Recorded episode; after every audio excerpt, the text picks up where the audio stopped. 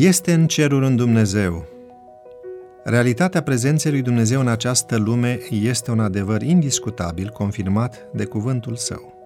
Dincolo de asta, Biblia situează locuința lui Dumnezeu în ceruri.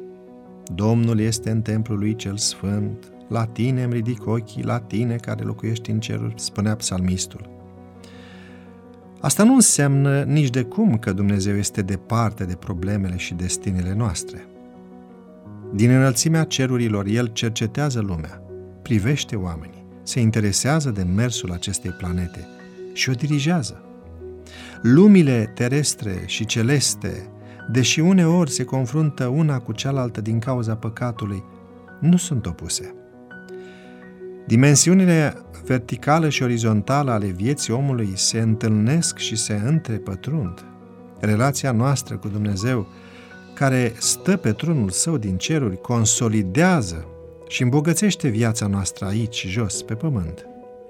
Hristos a venit în această lume pentru a uni definitiv cerul și pământul. În Hristos ajungem mult mai strâns, uniți cu Dumnezeu, decât dacă n-am fi căzut niciodată în păcat. Luând natura noastră, Mântuitorul s-a legat de omenire cu o legătură ce nu se va rupe niciodată. El este legat de noi pentru veșnicie. Scrie autoarea americană Ellen White în cartea Hristos, Lumina Lumii, pagina 13. Înălțarea la cer a lui Hristos, lângă Tatăl, ne-a transportat, figurat vorbind, în locurile cerești odată cu El. Expresia locurile cerești apare numai în epistola către Efeseni, unde Apostolul Pavel scoate în evidență avantajele obținute de victoria lui Hristos prin întrupare. Fără să înțelegem bine lucrurile cerești, nu putem să ne asumăm circumstanțele dificile prin care trecem pe pământ și nici să înțelegem felul în care Dumnezeu lucrează cu noi. Visul pe care l-a avut Iacov la Betel, cu scara care unește cerul cu pământul, nu a fost numai o promisiune de binecuvântare care să-l însoțească pe patriarh de-a lungul vieții lui?